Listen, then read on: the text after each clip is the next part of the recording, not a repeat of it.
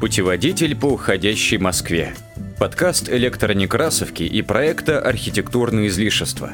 Рассказывает Павел Гнилорыбов, сотрудник Музея Москвы, главный редактор просветительского проекта «Архитектурные излишества». Из всех московских чемоданов и коробок, о которых мы сегодня говорим, я просто советую брать, бросать все и немедленно ехать на улицу Руставели, где замечательные сталинки двух-трехэтажные, которые э, составляют квартальную застройку, а не микрорайонную. Это рядом с Гончаровским парком. Это район станции метро Бутырская. Э, там вот архитектура соразмерна человеку та же самая немецкая слобода в районе Октябрьского поля. И вообще гуляйте вот в районе Щукина, гуляйте в районе старого северо-запада, вокруг головы Курчатова, в районе Курчатника, Курчатовского института.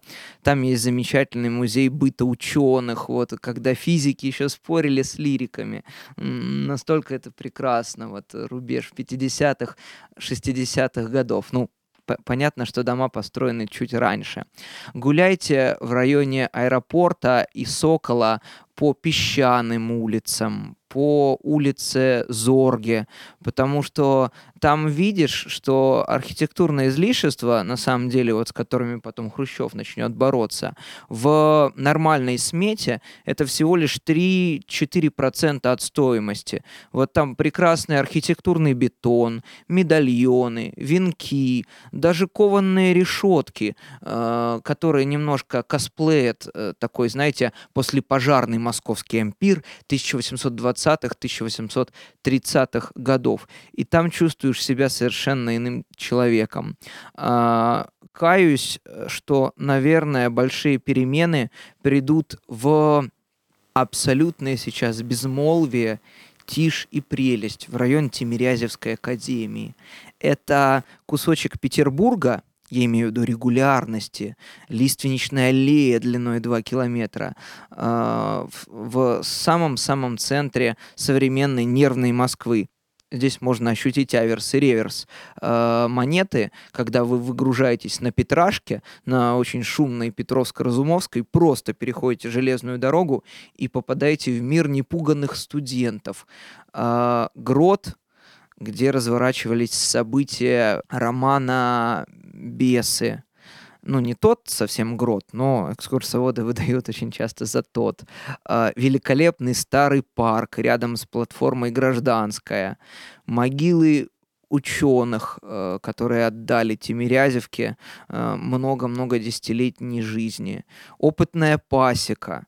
Э, дома функциональное назначение которых непонятно. Вот я недавно гулял по Тимирязевке, э, смотрю, а мне корова улыбается. Не знаю, могут ли коровы улыбаться, но явно с невраждебными намерениями очень любопытно смотрит через стекло.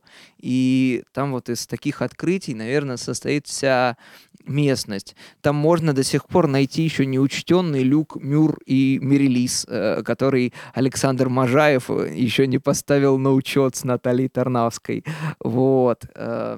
В районе Тимирязевской академии есть замечательная улица Дубки, где э, попадаешь в маленький э, такой наукоград. Там на, на тебя навис, над тобой нависают деревья, спускается тень, идет трамвай. Вот только в Сокольниках, наверное, в дальней их части, и в Тимирязевке можно это ощутить, когда ты едешь мимо деревьев, э, не лихо несешься на 39-м трамвае мимо чистых прудов, а едешь аккуратно, медленно, с достоинством. А, пока не пришли новые времена э, в кое-какие наши усадьбы, я тоже советую в них съездить. Это, например, усадебный домик прекрасный Братцево. А, садитесь на шестой трамвай, прекрасный, новый, низкопольный, а, от станции метро «Сокол», от этого шарика знаменитого, который управляет а, Алабяно-Балтийским тоннелем, Ленинградкой, и езжайте до упора. Дом, который там еще водонапорная башня прекрасная, э, дом, который очень хорошо дружит с ландшафтом. Местность, которая спускается овражками, и там уже видно Митина. И стоят люди на обрыве, и они по времени в 1800-х годах, а смотрят на 2010-е. Они смотрят на Митина, они смотрят на Красногорск, вот то, что там видно. Еще я очень советую вам хотя там уже начались работы, если честно, в станционный э, городок Лихоборы, который находится в районе проезда братьев Черепановых. Это район Коптева и э, одноименная станция МЦК. Ну, на самом деле, можно и от Войковской дойти, хотя и довольно долго. Можно дойти от Ховрина, можно дойти от речного вокзала. Там вот совершенно что-то непередаваемое. А, дом начальника станции, а, около 20 разных коттеджей в стиле модерн. Причем это модерн первосортный, его проектировал Померанцев, автор ГУМа, автор верхних торговых рядов. И там есть знаменитая лихоборская сова, которой нужно поклониться. Э, московский краевед, который не поднес цветы и не сделал Книксон лихоборской сове, это не краевед.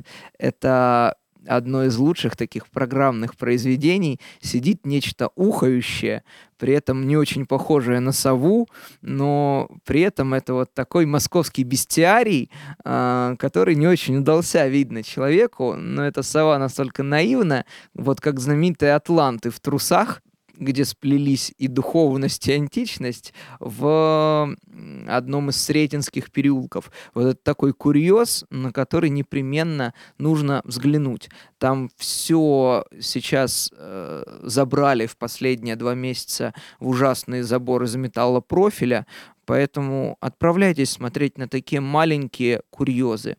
Ведь современная Москва состоит не только из рассудительных людей. Она состоит очень часто из дураков.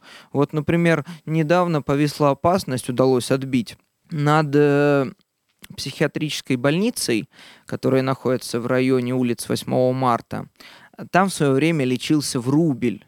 И э, по его эскизам для этой больницы сделали очень хорошую ограду ну, казалось бы, нужно не то, что преклоняться, нужно за 100 метров останавливаться. Это утилитарная функциональная вещь, которая была сделана Врубелем, ну, когда сумерки сознания у него уже были.